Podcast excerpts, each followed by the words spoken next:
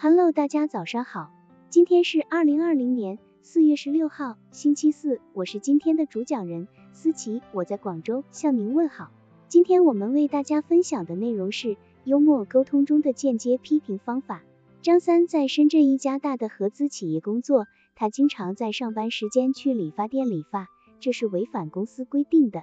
公司经理知道后，决定抓他一次，狠狠批评。一天，当张三正在理发店理发时，公司经理也来到店里。张三看见经理，急忙低下头，藏起脸，想躲过经理。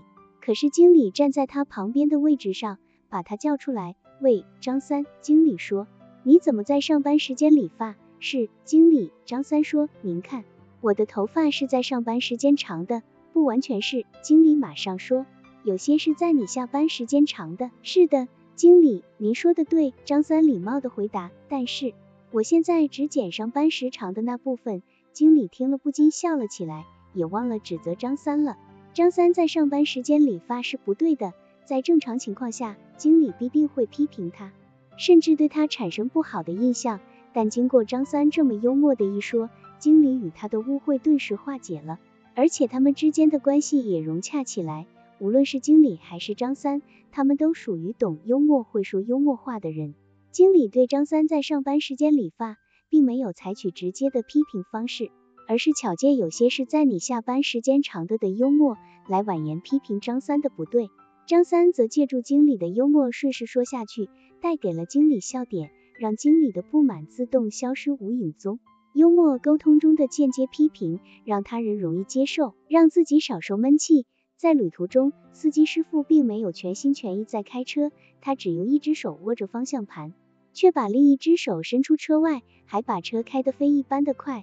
车中有位老婆婆对此很紧张，但是她没有直接批评司机师傅开车太不谨慎，她是这样说的：“年轻人，这个地方下雨挺频繁的吧？”“那是当然了，这里的天就像孩子的脸一样，说变就变呐。”司机师傅悠然的回答道：“哎呀。”我说你总喜欢把手放在窗外呢，看来是帮我们打探天气呢。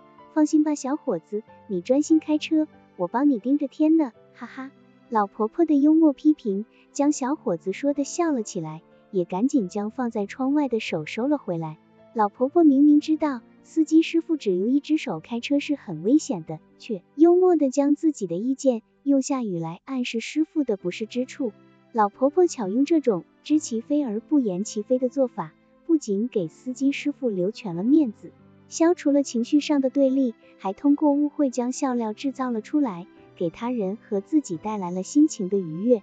因此，在为人处事中，不妨多体会一下别人的感受。当你批评他人的时候，最好不要生硬的将自己的不满直接表达出来。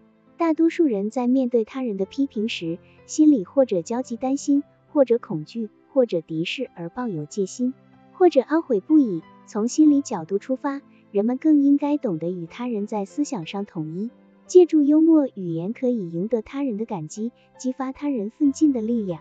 好了，以上知识就是我们今天所分享的内容。如果你也觉得文章对你有所帮助，那么请订阅本专辑，让我们偷偷的学习，一起进步吧。